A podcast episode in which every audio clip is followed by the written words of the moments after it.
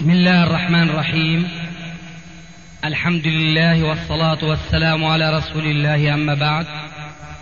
فهذا أحد أشرطة سلسلة الهدى والنور من الدروس العلمية والفتاوى الشرعية لشيخنا المحدث العلامة محمد ناصر الدين الألباني حفظه الله ونفع به الجميع قام بتسجيلها والتأليف بينها محمد بن أحمد أبو ليلى الأثري. إخوة الإيمان والآن مع الشريط الأول بعد المئة الرابعة على واحد.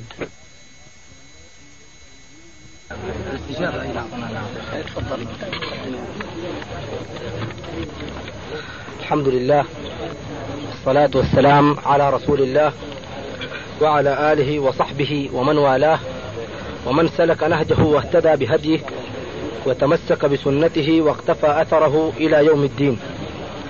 أما بعد فإن أصدق الحديث كلام الله تعالى وخير الهدي هدي محمد صلى الله عليه وسلم وشر الأمور محدثاتها وكل محدثة بدعة وكل بدعة ضلالة وكل ضلالة في النار. يسرنا في هذا اليوم المبارك بإذن الله جل وعلا أن نلتقي بفضيلة الشيخ محمد ناصر الدين الألباني حفظه الله تعالى وبارك في عمره ونسأله جل وعلا أن يسخره لخدمة الإسلام والمسلمين. نحن شباب من السودان من جماعة أنصار السنة المحمدية وهذه الجماعة كما هو معروف ومعلوم تسلك منهج السلف الصالح رضوان الله عليهم. ولدينا بعض الأسئلة والاستفسارات حول بعض المواضيع الهامة والتي تخص الجماعة السلفية في السودان على وجه الخصوص والدعوة السلفية على مستوى العالم الإسلامي أجمع. وهذه المسائل جلها يختص بما هو معروف بالمستجدات في هذا العصر وأن الدعوة إلى الله جل وعلا لا بد لها من أن تتطور ولا بد لها من أن تقتحم جميع المجالات. ونجم في هذا الموضوع بعض الاختلاف في السودان في السودان وحدث ما حدث من أشياء نسأل الله أن يسدد الخطى وأن يعفو عن الجميع. ونحن بدورنا اغتنمنا هذه الفرصة وهذه السانحة بلقائنا هذا مع فضيلة الشيخ الألباني حفظه الله تعالى. وهذه الأسئلة تختص بموضوع الوسائل التي تبلغ بها دعوة المولى عز وجل. سؤالنا الأول كالآتي هل يجب تحصيل بعض المصالح الكفائية أو العينية إذا كان في الطريق إليها مزالق ومحرمات؟ لا يجوز. لأنه لا يوجد في الإسلام آه تلك القاعدة التي تقول الغاية تبرر الوسيلة. بل الإسلام قد نص في غير ما نص من كتابه وسنة نبيه صلى الله عليه وآله وسلم أن ما كتب الله للإنسان من الرزق لا يجوز أن يتوصل إليه المسلم بالطريق المحرم كما جاء في حديث الحاكم وغيره من قوله صلى الله عليه وآله وسلم إنما عند الله لا ينال بالحرام ما عند الله من الرزق الذي ليس هو كالصلاة ونحوها. من الفرائض العينية بل هو يطلبه المسلم ليكف نفسه عن أن يحتاج أن يمد كفه إلى الناس. فلو أنه كان مكفيا برزق حلال ولم يسع وراء الرزق لم يكن مقصرا لأن طلب الرزق هو لما ذكرنا من أن يكف نفسه عن أن يسأل الناس. فإذا كان تحصيل هذا الرزق لا يجوز بطريق محرم بدلالة هذا الحديث المعروف وهو قوله عليه السلام فإنما عند الله لا ينال بالحرام فأولى ثم أولى ثم أولى أنه لا يجوز للمسلم بل المسلمين بل الجماعة الإسلامية التي تريد أن تدعو الناس إلى العمل بكتاب الله وبسنة رسول الله صلى الله عليه وآله وسلم حري بهؤلاء ألا يستحلوا بعض المحرمات ليحصلوا بذلك تحقيق بعض الغايات. لأنه قلب لمثل قوله تبارك وتعالى ومن يتق الله يجعل له مخرجا ويرزقه من حيث لا يحتسب. هذا من جهة. ومن جهة أخرى نحن نختلف عن سائر الجماعات وسائر الأحزاب لأننا لسنا حزبا ولسنا كتلة وإنما نحن المسلمون ونحاول أن نسير في إسلامنا على منهج سلفنا الصالح رضي الله عنهم أجمعين.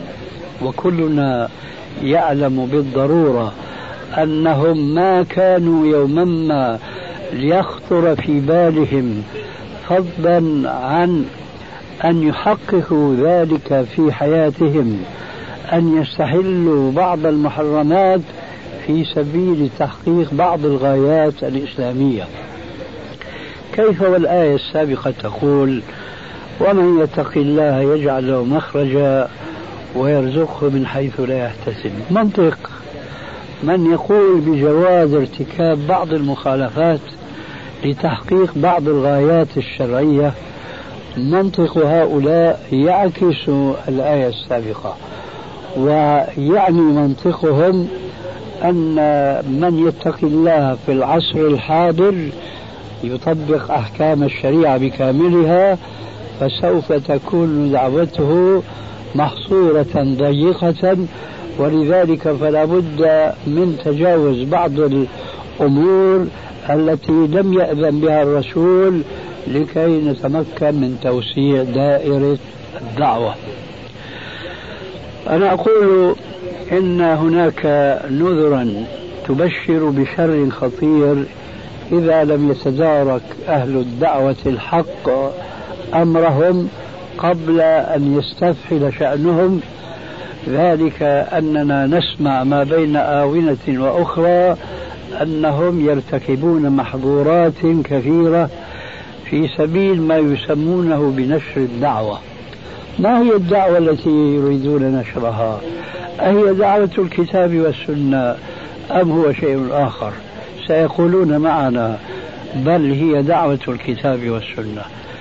لكن هم يعلمون مثلا أن الإسلام يحرم على المرأة أن تسافر مع غير محرم. فكيف وبعضهم قد أذن لجماعات من النساء قد يكون عددهن بالعشرات أو بالمئات ثيبات وأبكارا أن يسافرن بغير محارم. لما؟ ما هي الغاية؟ زعموا في سبيل نشر الدعوة.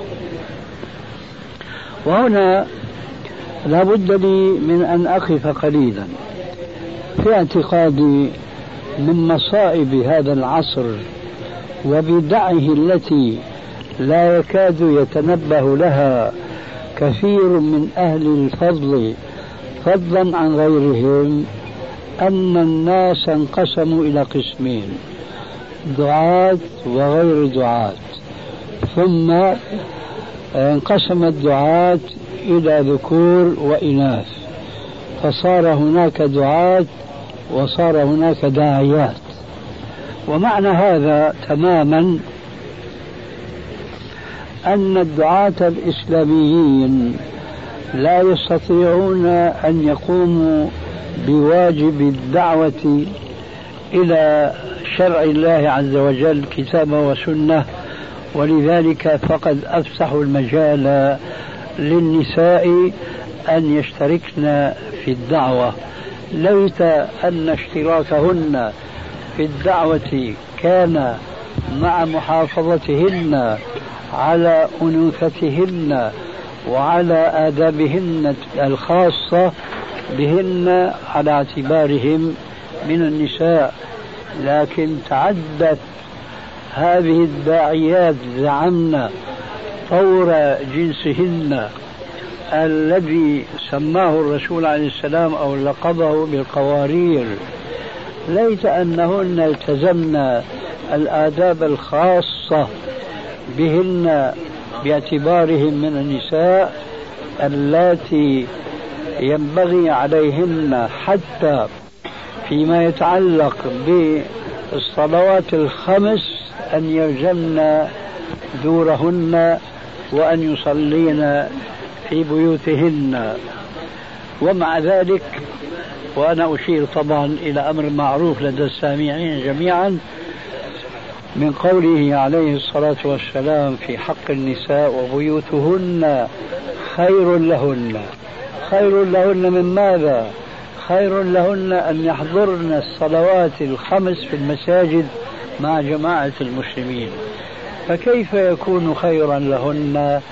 أن يخرجن وأن يسافرن في سبيل الدعوة ثم قد يقع هناك الاختلاط بين الرجال والنساء. في بعض الدور أو في بعض البيوت أو ما شابه ذلك. ومن المعلوم أن الاختلاط أمر توارثه المسلمون خلفا عن سلف على أنه من ما منع منه الشارع الحكيم من باب ما يسمى عند الفقهاء بسد الذريعة. إن النبي صلى الله عليه وآله وسلم قد منع النساء عن كثير من الأمور هي من ما أمر به الرجال. مثلا الحديث الصحيح الذي يقول فيه الرسول عليه السلام خير صفوف الرجال أولها وشرها آخرها وخير صفوف النساء آخرها وشرها أولها. إذا كان هذا نظام الإبعاد للنساء عن الاختلاط بالرجال في أقدس الأماكن وفي خير البقاع كما جاء في الحديث الصحيح لما سئل عليه السلام عن خير البقاع وشر البقاع أجاب بأن خير البقاع المساجد وشر البقاع الأسواق. لقد حال الرسول صلى الله عليه وآله وسلم بين النساء والرجال أن يختلطوا بعضهم مع بعض في خير البقاع وهي المساجد. فكيف يجوز أن نسمع اليوم من هنا وهناك من بعض الدعاة الإسلاميين أن يجيزوا للفتيات المسلمات أن يدخلن الجامعات القائم التدريس فيها على الاختلاط بين الجنسين. زعموا أن المصلحة تقتضي ذلك. إذا ماذا يكون موقفهم؟ أولا إيمانا ثم تطبيقا بالنسبة للآية السابقة ومن يتق الله يجعل له مخرجا الآية ثم ما موقفهم من هذه السدود التي جعلها الرسول عليه الصلاة والسلام بين النساء والرجال دفعا للاختلاط في خير البقاع. إنهم سيقولون إما بلسان حالهم أو بلسان قالهم. ولسان الحال أنطق من لسان المقال تلك أمة سبقت. إذا يكون منطلقهم هذا ترجمانا لما في نفوسهم أن الشرع الذي تلقيناه عن نبينا صلى الله عليه وآله وسلم من طريق الصحابة ومن تطبيقهم إياه ليس شرعا مسلما به وإنما ذاك كما يقولون اليوم في التعبير العصري شريعة زمنية انقضت وذهبت دولتها أما اليوم فهي كما يقول بعض المتفقهة ولا أقول بعض الفقهاء كما يقول بعض المتفقهة في العصر الحاضر إن الأحكام تتغير بتغير الزمان والمكان. هذه الجملة وإن كانت تستعمل كثيرا في بعض كتب الفقهاء المتأخرين فيجب أن نشطب على كثير من المعنى الواسع الذي يوسعه الذين يعلنون هذه القاعدة على رؤوس الأشهاد. فنقول إنها لا تصح أن تقال على إطلاقها وعمومها وشمولها لأن معنى ذلك تعطيل الأحكام الشرعية وتعريض للشريعة الإسلامية أن تصبح كالشرائع الأولى التي حرفها أتباعها كاليهود والنصارى فهم في كل عصر أو مصر يغيرون الأحكام حسب تغير الزمان والمكان. هذا الإطلاق لا يجوز أبدا أن نستعمله ونعلنه على الجماهير من المسلمين وإنما نقول بعض الأحكام التي قيلت اجتهادا واستنباطا وفهما لبعض العلماء ممكن أن يقال مثل هذه الأحكام تتغير بتغير الزمان والمكان لأنهم فهموا هذا الحكم حسب واقعهم يومئذ وتصورهم. لكن لما تغير الزمان وتغير المكان ممكن أن يأخذ ذلك الحكم وجها آخر. وأنا أضرب مثلا واحدا فقط. لقد جاء في كتب الشافعية أنه لا تصح الصلاة في أرجوحة معلقة ليست معلقة بالسقف ولا مدعمة من الأرض. لا تصح الصلاة. زعموا لأنه يصلي في لا مكان. والآن وجدت الأرجوحة التي ليست معلقة في السماء ولا مدعمة من الأرض ألا وهي الطائرة وبخاصة المسمات بالهليكوبتر. التي تقف هكذا في الفراغ. معنى تلك الجملة أن الصلاة في هذه الطائرة لا تصح. والآن لا يمكن أن نتصور فقيها أو متفقها يقول بعدم صحة الصلاة في هذه الطائرة. إذا ذاك كان حكما يتناسب مع تصورهم ومع خيالهم لمرجوحة لكن الآن وجدت سيارة طيارة. أعني ما أقول. وجدت سيارة طيارة. فهي ليست معلقة بالسقف ولا مدعمة من الأرض. فكما تصح الصلاة في السيارة تصح الصلاة أيضا في السيارة الطيارة وهكذا. لذلك إذا ما نحن انطلقنا من قاعدة الغاية تبرر الوسيلة وإن كانوا لا يقولونها بألسنتهم فهم ينفذونها في مناهجهم وبرامجهم وهذا الواقع أكبر شاهد على ذلك. فهناك من يفتي بجواز دخول الفتاة لتتعلم الطب مثلا مع أنها تتعرض لمخالطة الأطباء والشباب منهم بخاصة وتتعرض أن يكون وجهها بل ونفسها مع نفس الطبيب المعلم وفي مكان واحد وفي غرفة واحدة. لماذا؟ قالوا لا بد من هذا حتى نحصل الفرض الكفائي.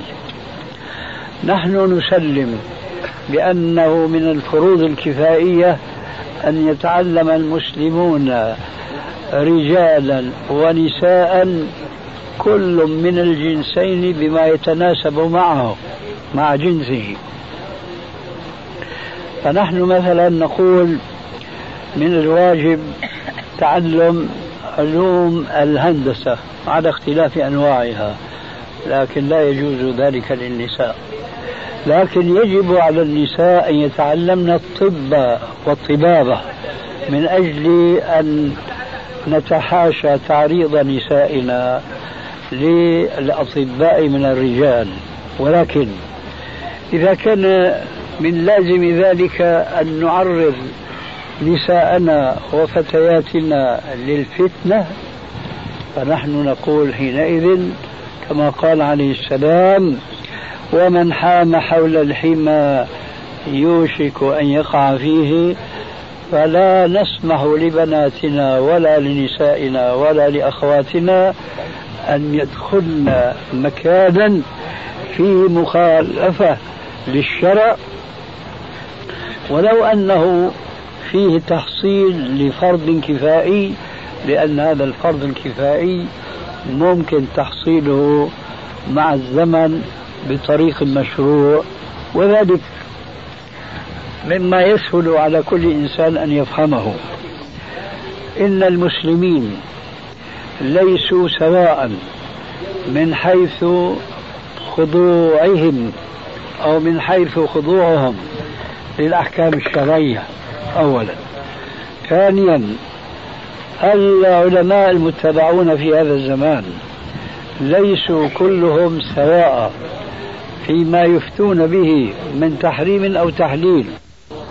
ولذلك فنحن نتمسك بالحيطة والحذر ولا نسمح كما قلنا للنساء أن يختلطن مع الرجال في سبيل تحقيق فرض كفائي لكن لا بد أن يكون هناك كما هو مشاهد من فتيات قد لا يلتفتن إلى ما هو حرام أو حلال فالأحكام عندهن سواء. أو منهن من تهتم بمعرفة الحرام والحلال ولكنها لا تعدم أن تجد من يفتيها كما نحن في صدد الكلام أنه يجوز لها أن تدخل الجامعة وتدرس الطب ونحو ذلك في سبيل تحصيل الفرض الكفائي حينئذ نحن نقول هؤلاء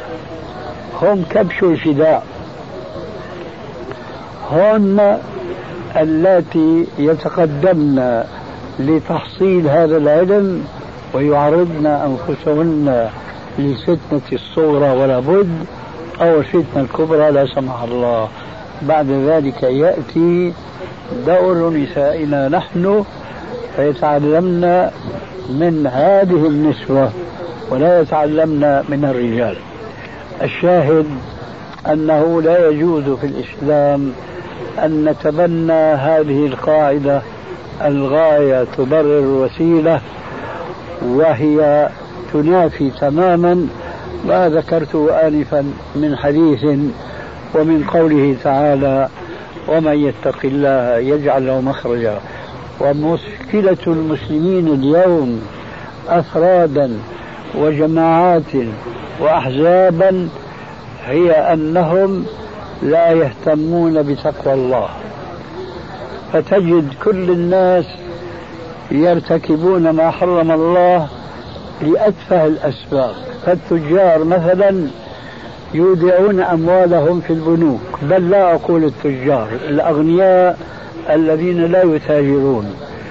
يودعون أموالهم في البنوك يقولون يا أخي أين نذهب بهذه الأموال؟ نحن نخشى عليها. اللصوص بل نخشى على أنفسنا من اللصوص. هل هذا منطق من يؤمن بالآية السابقة؟ ومن يتق الله يجعل مخرجا إلى آخر الآية؟ الجواب لا. وإذا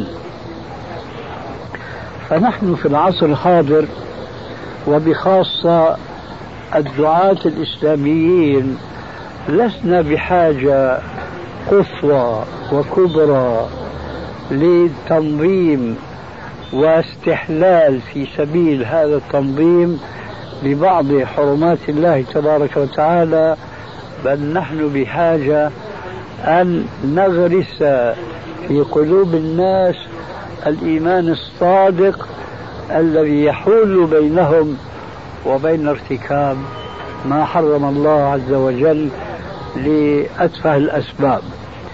لهذا نحن نرى أن أي تكتل أو تحزب قبل كل شيء يقوم على آه، قاعدة استباحة بعض الحرمات لتحقيق بعض الغايات أن هذا يكون على المذهب آه، أبي نواس الذي كان يقول وداوني بالتي كانت هي الداء. فلا يجوز معالجة مشاكل المسلمين بمخالفة بعض ما أقول كل بمخالفة بعض أحكام رب العالمين بغاية بحجة أن الغاية تبرر الوسيلة. بل نحن نقول إن ما ظهر في الآونة الحاضرة من تحزب في الدعوة الصالحة وهي الدعوة السلفية يكفي فيها أنها قد فرقت الجماعة السلفية في بعض البلاد جعلتها طائفتين طائفة تنتمي إلى حزب لها نظامها ومن جملة هذا النظام أنه من كان معنا فهو منا ومن كان ليس معنا فهو علينا. وليس من الضروري أن يكون هذا معلنا كتابة وبيانا وإنما يكفي أن ذلك واقع عمليا. فمن كان منذ أيام له منزلة عندهم في الصلاح وفي النشاط في الدعوة أصبح اليوم لأنه لم ينتمي للحزب ليس منهم. وإذا تأتي هنا الآية الكريمة التي نكررها في هذا الصدد مرارا وتكرارا ولا تكونوا من المشركين من الذين فرقوا دينهم وكانوا شيعا كل حزب بما لديهم فرحون. خلاصة الكلام. الأسباب التي تتيسر في العصر الحاضر يجب الأخذ بها بشرط ألا تكون مخالفة للشرع. مثلا هذه المسجلة فهي تنقل المحاضرات والدروس والمواعظ والنصائح إلى الناس بيسر وبدقة. فهي وسيلة خلقها الله عز وجل في العصر الحاضر فيجب الانتفاع بها. كذلك الراد أو الراديو. إذا كانت هناك دولة مسلمة فباستطاعتها أن تستعمل هذا الجهاز في سبيل نشر الدعوة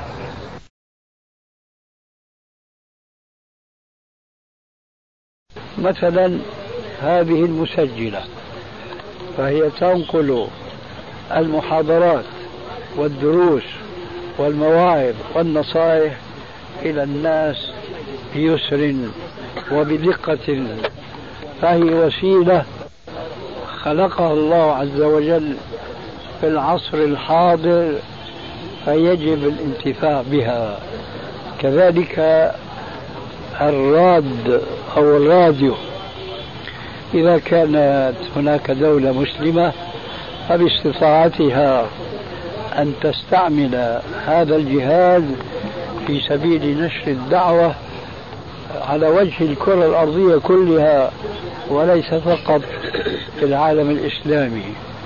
تأتي أخيرا وسيلة حديثة العهد بعض الشيء وهي التلفاز. فنحن نقول التلفاز باعتبار أن فيه الصور والتصوير فالأصل فيه أنه لا يجوز وليس كالمسجلة وليس كالراديو وإنما لما فيه من الصور والتصوير والعناية باستعمال آلات لتصوير الأشخاص. نقول الأصل في التلفاز أنه لا يجوز إلا فيما تقتضيه الضرورة. والعلماء متفقون على قاعدة الضرورات تبيح المحظورات. ولكن لا نرى التوسع في ذلك كما هو واقع اليوم عند من لا يبالون بما يسمى حراما أو حلالا.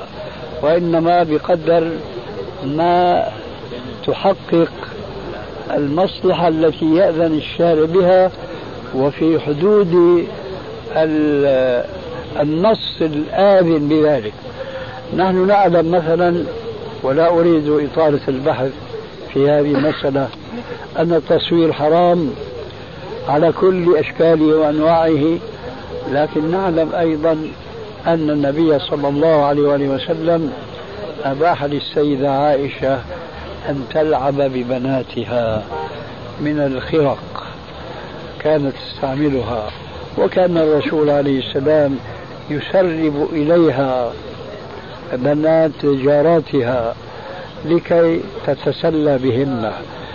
ودخل الرسول عليه السلام مرة وهي تلعب وفيها فرس وله جناحان.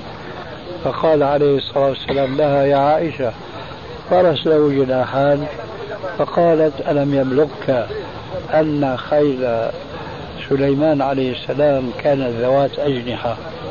فالشاهد من هذا الحديث نستطيع أن نأخذ منه وأن ننفذ منه إلى جواز استعمال الصور ومن ذلك التلفاز في حدود الحاجة التي لا يترتب من ورائها آه، ضرر سواء في العقيدة أو في الأخلاق أو نحو ذلك من المخالفات. أما هذا التوسع فلا يجوز استعماله لأن الأصل فيه محرم. هكذا ينبغي فيما أرى وفيما أعتقد أن يكون موقفنا استغلال كل وسيلة حدثت ما لم نخالف فيها شريعة الإسلام ونضع جانبا تلك القاعدة الكافرة التي بها استحلت الدماء والأعراض من الكفار وهي قولهم الغاية تبرر الوسيلة وهذا ليس من الإسلام بل الإسلام يقول ومن يتق الله يجعل له مخرجا ويرزقه من حيث لا يحتسب. هل بقي شيء من انتظر يا شيخنا شوي هات لك معرفة أخ فضيلة الشيخ نسبة للخلافات التي نجمت في أوساط الجماعة السلفية في السودان في بعض المسائل كالانتخابات والبرلمانات والاتحادات في المدارس الثانوية والجامعات وتعليم المرأة في الجامعات المختلطة وذهاب الرجل السلفي إلى أماكن المنكرات كالمآتم والأعراس الجاهلية أقيم مؤتمر للدعاة السلفيين في جميع أنحاء السودان وكان ذلك قبل سنتين وتوصلوا فيه إلى بعض الاتفاقات وكان عبارة عن وفاق وجمع لشمل الأمة السلفية في السودان ولكن مع ذلك إلى الآن الحال في حاله. في, في ألزموا الجميع جميع أفراد الجماعة السلفية بالسودان قالوا لا بد من الطاعة لهذه القرارات والتغيد بهذه الفتاوى. ولا يجوز لأي فرد ينتمي لهذه الجماعة السلفية بالسودان أن يخرج عن هذه القرارات. وكل من شذ عن هذه القرارات وهذه الأوامر التي جاءت من الأمارة وقالوا أن هذه الأمارة الأمارة في الحضر أمارة الدعوة أمارة شرعية ومعترف بها ويجوز طاعتها في المعروف. فكل من شذ وخالف ولم يطيع بعض الأمور كقضية الاختلاط في الجامعة أجيزت بشرطين. الأول منها أن الإنسان يأمن الفتنة على نفسه. ثانيا أن يكون بوزعه تغليل شيء من المنكر. فمن خالف هذه التعليمات وهذه الأوامر يفصل. يفصل من هذا التنظيم ويعتبر إنسان منبوذ ويطلق عليه بعض الأحاديث. من مات وليس في عنقه بيعة. وعليكم بالجماعة. ومن شد شد في النار. ومن أطاع أميري فقد أطاعني. ومن عصى أميري فقد عصاني. وهذا الأمر أحدث بلبلة في وسط الشباب المسلم. وقبيل مجيئنا إلى المملكة العربية السعودية لأداء هذه الشعيرة. تحدث أحد الأخوان عن هذه الأمور وما كان إلا أن جوبها بالفصل من هذا التنظيم فما هو الرد؟ جوابي أن هذا التنظيم من بعض السلفيين تقليد منهم اولا لبعض الجماعات الإسلامية القديمة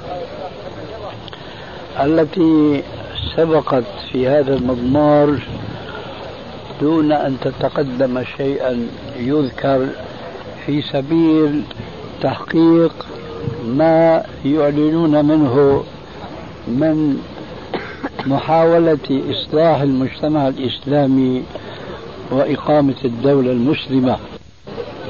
من أجل ذلك نحن ننكر هذه التنظيمات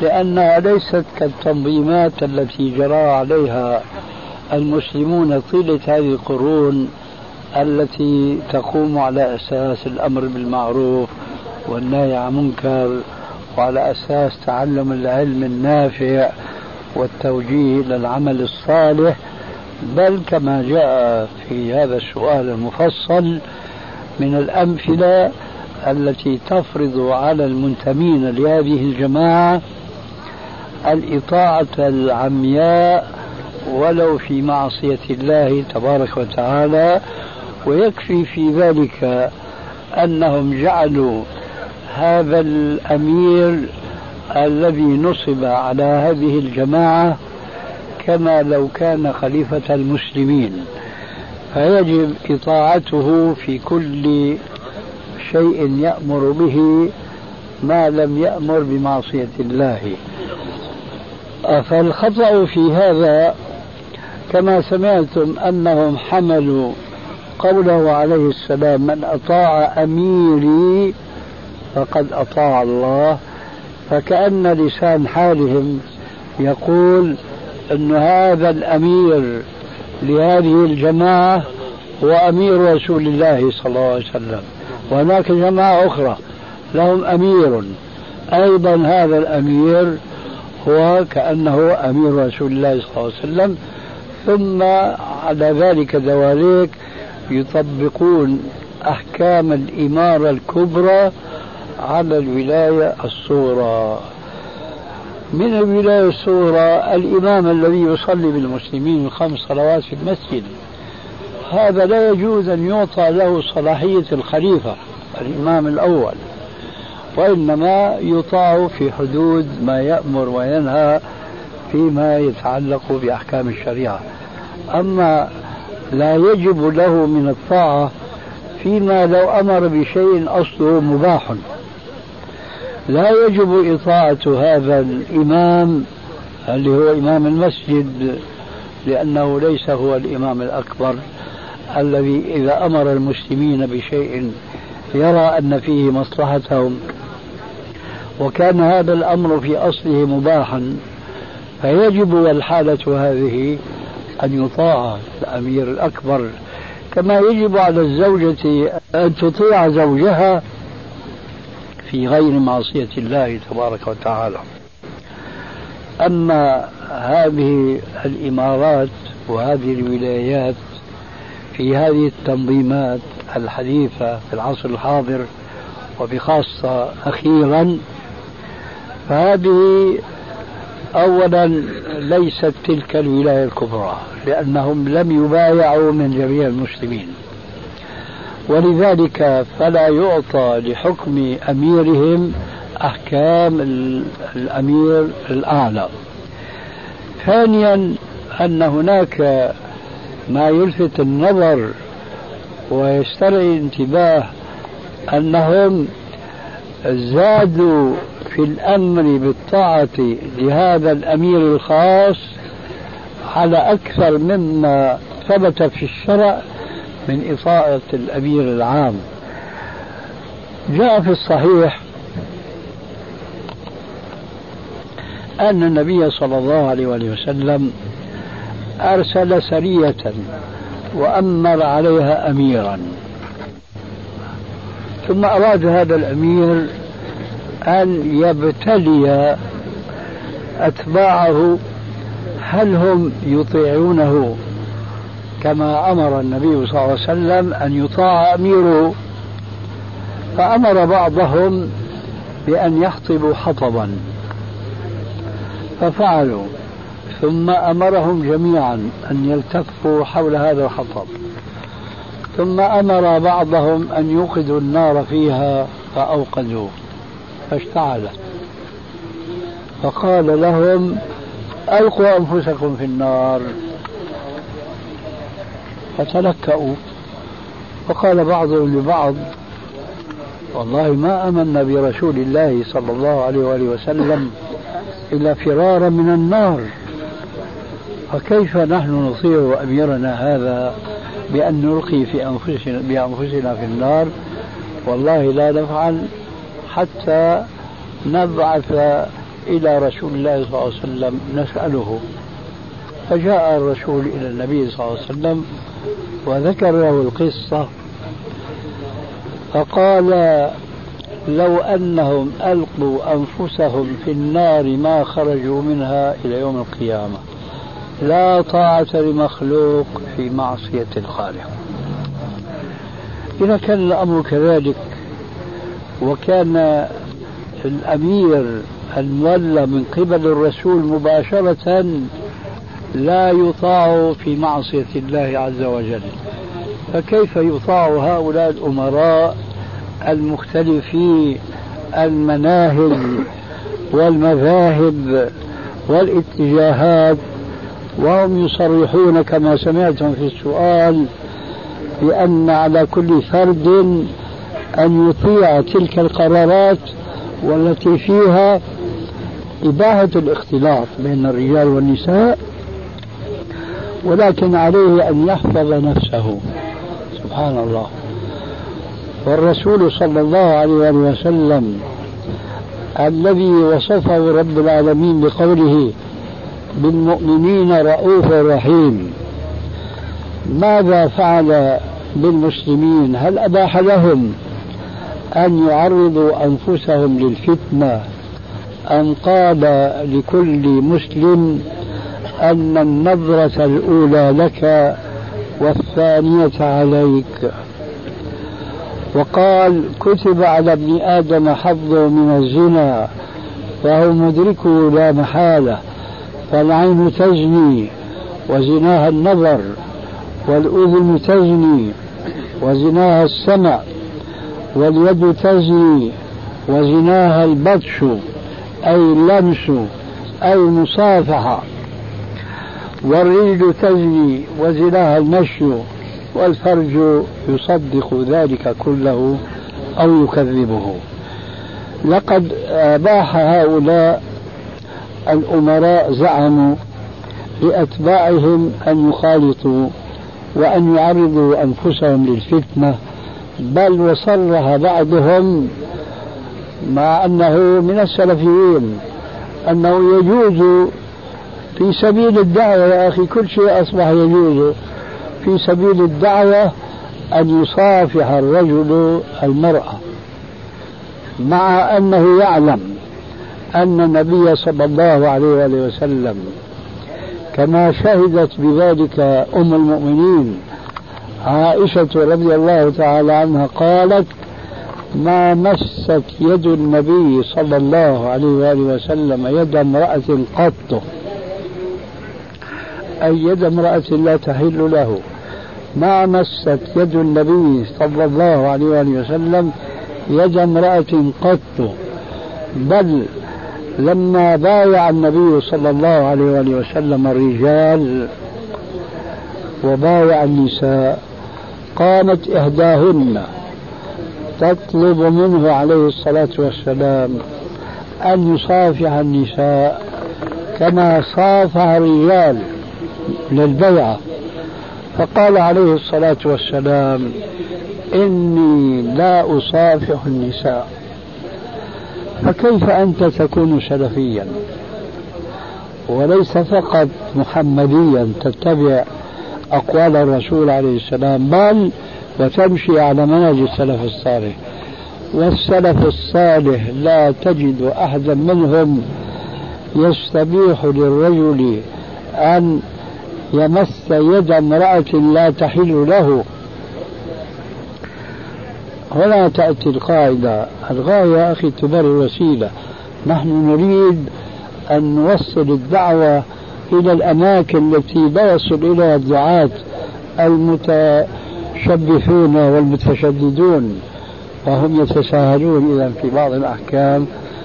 رجعوا إلى القاعدة الباطلة الكافرة. الغاية تبرر الوسيلة. لذلك نعود لنقول هؤلاء الأمراء إذا أمروا بشيء فيه مصلحة للأمة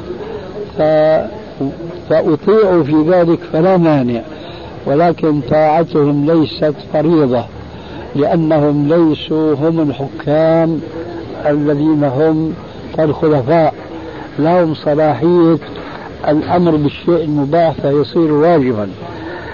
فإن كان في ذلك مصلحة وفعلها الرجل الذي ينتمي إلى الجماعة فلا مانع من ذلك. أما إذا كان في معصية لله أو لرسوله فهنا يأتي القول السابق لا طاعة لمخلوق في معصية الخالق ولأن نموت فرادى لا رابطة لنا ولا جامعة لنا. لا نعصي الله ورسوله في مسألة واحدة. خير لنا من أن نجتمع على الضلال وعلى منهج يقررونه وهم يعلمون أنهم يخالفون فيه الشرع في كثير من أوامره. ولذلك فأنا أؤيد الأخ الذي خطب ووقف تجاه تلك الأوامر وإن كان فصل من الجماعة لكنه لم يفصل من الجماعة لأن الجماعة هي جماعة أصحاب الرسول عليه السلام وهم يعلمون جميعا أن هذا الذي يقولونه إنما هو من آرائهم ومن اجتهاداتهم وليس منقولا عن سلفهم الصالح. وهنا كلمة أخيرة.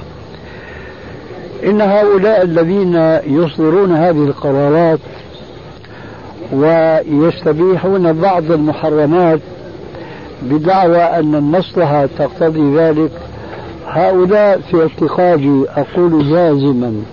أولا ليسوا علماء. لم يدرسوا الشريعة كتابا وسنة. فأولى ثم أولى أنهم ليسوا من المجتهدين. الذين يجوز لهم أن يقيسوا وأن يعتبروا وإلى آخره مما هو معروف في علم الأصول وإنما هم عندهم شيء من المعلومات الإسلامية نتف أقوال منها هنا وقد يكون عندهم كلمات لبعض العلماء سواء في الحديث أو في الأصول ولكنهم ليسوا علماء يستطيعون أن يتولوا قيادة الأمة من الناحية الفكرية وإنما هم نابتة. نشأت وتحمست على غير هدى من ربها.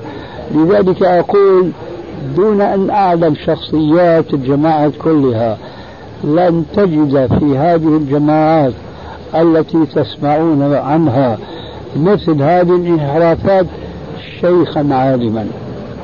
لن تجدوا فيها شيخا عالما. وإنما بعض الشباب المتحمسين الذين يحسبون أنهم يحسنون صنعا تفضل. الحمد لله رب العالمين والصلاة والسلام على رسول الله الأمين. الشيخ في مسألة هذه القرارات قرروا أن الاختلاط حرام ولكن بشرطين لدخول الجامعة لتغليل المنكر وأمن الفتنة. والشيء الثاني قالوا لا يجوز المخالفة لأن ابن مسعود لم يخالف عثمان بن عفان فصلى معه تم الصلاة وكان عثمان قاصرا. فقال الخلاف شر ولذلك يأمر الجماعة لا يخالفوا لأن الخلاف شر. فأين عثمان رضي الله عنه اليوم؟ غير موجود. طيب ثم كيف تكون الأمان من الفتنة؟ بولوج أبوابها أم بالابتعاد عنها وقد قلنا آنفا قوله عليه السلام جملة والآن أذكر الحديث نهاية لهذا الكلام. إن الحلال بين والحرام بين وبينهما أمور مشتبهات لا يعلمهن كثير من الناس. فمن اتقى الشبهات فقد استبرأ لدينه وعرضه. ألا وإن ألا وإن لكل ملك حمى ألا وإن حمى الله محارمه. ألا ومن حام حول الحمى يوشك أن يقع فيه. ألا وإن في الجسد مضغة إذا صلحت صلح الجسد كله. وإذا فسدت فسد الجسد كله ألا وهي القلب. الحقيقة أن هذا الذي ذكرته أخيرا هو سبق الجواب عليه. لما قلت يقيسون أميرهم على أمير النبي عليه السلام. وهذا قياس مع الفارق. وكما يقول بعض الفقهاء قياس الحدادين على الملائكة المقربين. وهذا من أبطل قياس على وجه الأرض. لذلك لا عثمان اليوم أي لا خليفة اليوم. وهذا الذي يجب على الجماعة الإسلامية أن يسعوا إلى إيجاد المجتمع الإسلامي الذي ينبع منه الخليفة الراشد.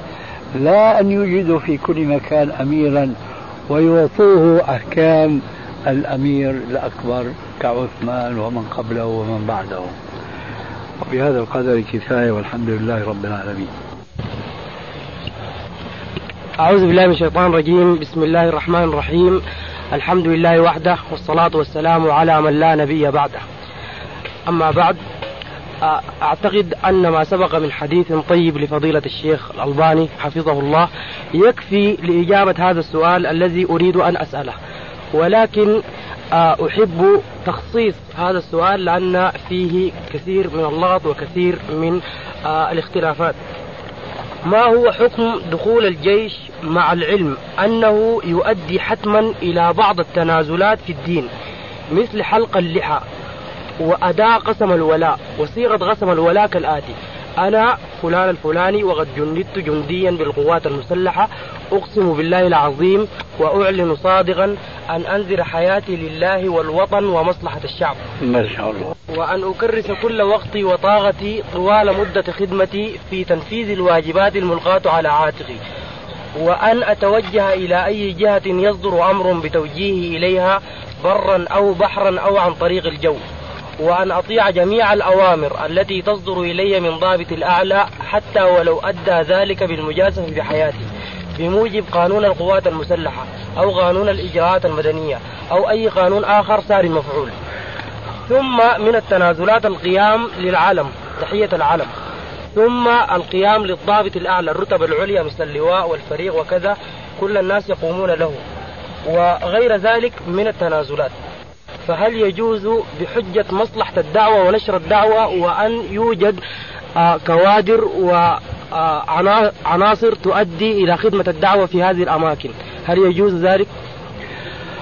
الحقيقة يا أخي كما قلت أنه هذا السؤال هو آه، سبق الجواب عنه في كلامي السابق لكن كما ذكرت أنك تريد جوابا صريحا فأقول لا يجوز.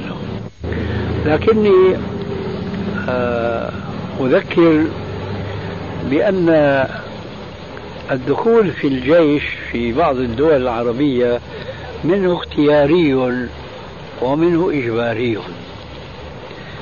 فما كان اختياريا فهو الذي ينبغي أن يتوجه السؤال عنه وهو الذي يتوجه الجواب السابق عليه.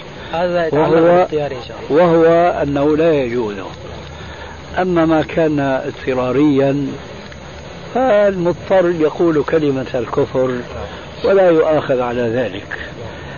لكن الحقيقة أن الذين يذهبون على ضوء القاعدة الكافرة الغاية تبرر الوسيلة كل هذه التنازلات يسمحون فيها في سبيل تحقيق مصلحة يزعمونها. وكما قلت سابقا هذا معالجة الداء بالداء والداوين بالتي كانت هي الداء تماما. ولا يكون إقامة الصرح الإسلامي والمجتمع الإسلامي والدولة الإسلامية أبدا على التنازل عن بعض أو كثير من الأحكام الشرعية. بل يجب علينا أن نصبر وأن نصابر وأن نتقي الله عز وجل والأمر كما قال تعالى والعاقبة للمتقين. ومن الممكن لمثل هذه الجماعات إذا أرادت أن تشتغل بالسياسة التي ليس فيها مخالفة للشريعة أن توجه هذه الحكومات وبخاصة أنها تزعم أنها حكومات إسلامية. فيلفت نظرهم إلى أنه كثير من هذه الأمور التي جاءت فيما ذكرت ونقلت مخالفة للشريعة. فمثلا أول ذلك حلق اللحية. من عجائب بعض الدول العربية أن بعض الدول الأوروبية خير منها في هذه القضية. بعض الدول الإسلامية يدخل الشاب المسلم إلى الجيش مرغما فيكون أول عقوبة على إسلامه أن يحلقوا لحيته. بينما بعض الدول الأوروبية وأنا رأيت بعيني لما كتب لي الذهاب إلى بعض البلاد الأوروبية ومررنا بإيطاليا ثم بجبال الألب في سويسرا مرت بنا سيارات عسكرية. فلفت نظري أن بعض العساكر مرتاحين فسألنا عن السبب قال هنا الحرية واضحة مع أفراد الجيش من شاء حلق ومن شاء عفى بينما النظام الإنجليزي الذي كان يستعمر بعض البلاد العربية لا يزال المسلمون الحكام المسلمون يفرضون على الجنود المسلمين حلق اللحية. فإذا أرادوا إصلاحا أعني هذه الجماعات السياسية. فليقدموا طلباتهم إلى هذه الدولة. قد يستجيبون لبعضها وقد يمتنعون عن الكثير منها. أما أن يقال يجوز الدخول فيها والتنازل عن بعض الأحكام الشرعية في لعل وعسى يكون في منفعة للدعوة المسلمة من هذا الشخص. وهذا أيضا جهل بالإسلام.